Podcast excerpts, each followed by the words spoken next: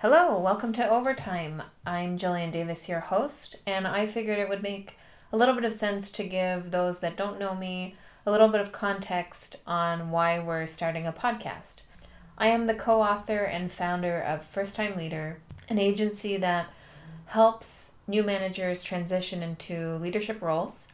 I was driven into this line of work because I myself was a first time manager ages ago I was in a situation where I had inherited a team of 10, most of whom were a generation older than I was. And the business was really struggling. It was my family's executive search business based in Montreal. Um, I had this team. I had very clear ideas of where I wanted to take the team because the morale was really low. And I myself had been previously working in corporate and just didn't have any kind of inspiring leaders to to go like or playbook to to work from uh, and was just really lost as to how how not only do I find my own identity as a leader or a manager, and then how do I get this team um, of people who are all individual in their own way uh, to collectively come together and feel empowered to deliver great work. So I was nose deep in books um, there are many, many, many management leadership books out there. Uh, and I was finding that, you know, I'd nod my way through them, going, yeah, this all makes sense, close the book, and have absolutely no idea how to implement. Um, I was also finding that the majority of these books um, were tailored to people that were had done it, you know, for for a while or tailored to executives, um, and not a lot of them were focused on that transitional phase of being kind of an executor to uh, manager. So, one of the books that I read was The New Leader's 100 Day Action Plan, uh, written by George Bradt, who's a onboarding specialist. And within it was a really great framework called Brave. Uh, and I had met George a couple of years before and called him after after reading the book and said, George, I, you know, I love the book, but I'm finding that a lot's tailored to executive. I'm finding, and I, I don't know where to start. I don't know how to, you know, get my team to, to come with me. Um, I'm coaching startup founders that as they start to grow their business and start to hire their teams, they end up stagnating their own growth because they're unable to let go or articulate the vision. And I've also got friends in corporate who are promoted without any kind of transitional training and are finding it really difficult and some were you know having a burnout before the age of 30 because they're unable to figure out how to manage their previous who were previously their peers. And george said great i love it. Do you want to write a book about it? And i said yes. So became kind of an accidental author. Uh, it was such an interesting journey writing that book uh, alongside george. Um, you know george brought in kind of the experience and i was bringing in the perspective of a first time manager and so so often sitting with my eyes closed trying to think about you know what were those feelings of the first 90 days for example? How was i feeling? Um, and really bring putting that into the book because i know i know i wasn't alone. I know that you know now that i've been doing this work for three to four years it's so common to feel how i was feeling. And uh, First Time Leader Foundational Tools to Inspire and Enable Your Team, which was published by Wiley in 2014, uh, combines the content, combines theory, um, practical tools that you can you know download and use immediately, and also case studies from George's many interviews that he's done on Forbes Online. And I know for me, I really wanted to create an asset or a partner that could be by your side um, as you're kind of tra- making that transition.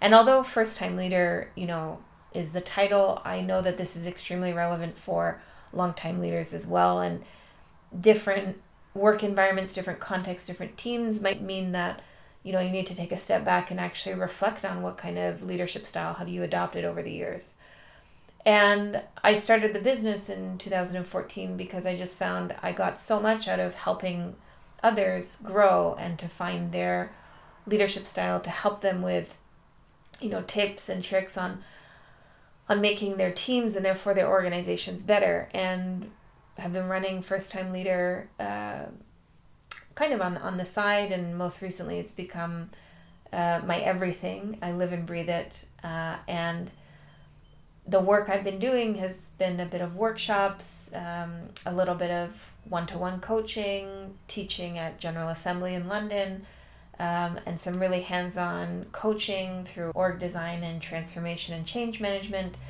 And it felt like the podcast was a natural extension of the services that I've been offering. And as the business starts to grow, um, I'm really keen to reach more and more of an audience. And what better way than a podcast?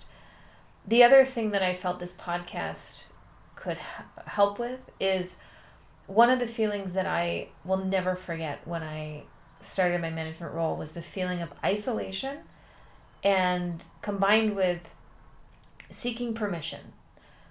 Isolation and I and this wasn't something that ended with my first time management role. It's continued throughout uh, my being a manager. I think there is a, level of isolation that just comes with that role because you find yourself going from a you know a team of people being promoted to lead that team and you don't always have a team that you then are part of when you're in that management role especially within smaller companies um, and it's more especially if you're in middle management and you kind of just become the go-between between your team and your boss or their boss and so on and so forth and i remember feeling really alone and not being able to engage with my team in the same way that i had when i wasn't their manager uh, wanting to try different approaches to working but didn't feel it was appropriate to use them as my soundboard um, i didn't have a relationship with my manager where I could go to them with this stuff because I really wanted to change things and they wanted to stick to the status quo. Um, trying to, you know, gain momentum by not seeking permission and begging for forgiveness um, just wasn't landing because I felt like I to try something new I'd have to stick my neck out and this was my first time doing it and it was just vulnerability insecurity and even when I was, you know, reading these books, they all sounded like great ideas, but I really wanted to talk to people that had actually implemented these things or you know had tried something and it had might have gone well or it might not have gone well. There was lessons that i could learn from that you know just to avoid those early stage learning curves. So this podcast um, essentially is to help other managers reduce that feeling of isolation um, by listening to other managers who have been there, done that, have some great stories to tell, some what to do, some what not to do's, um, and also some of their favorite, you know, learning techniques or resources that they found most impactful.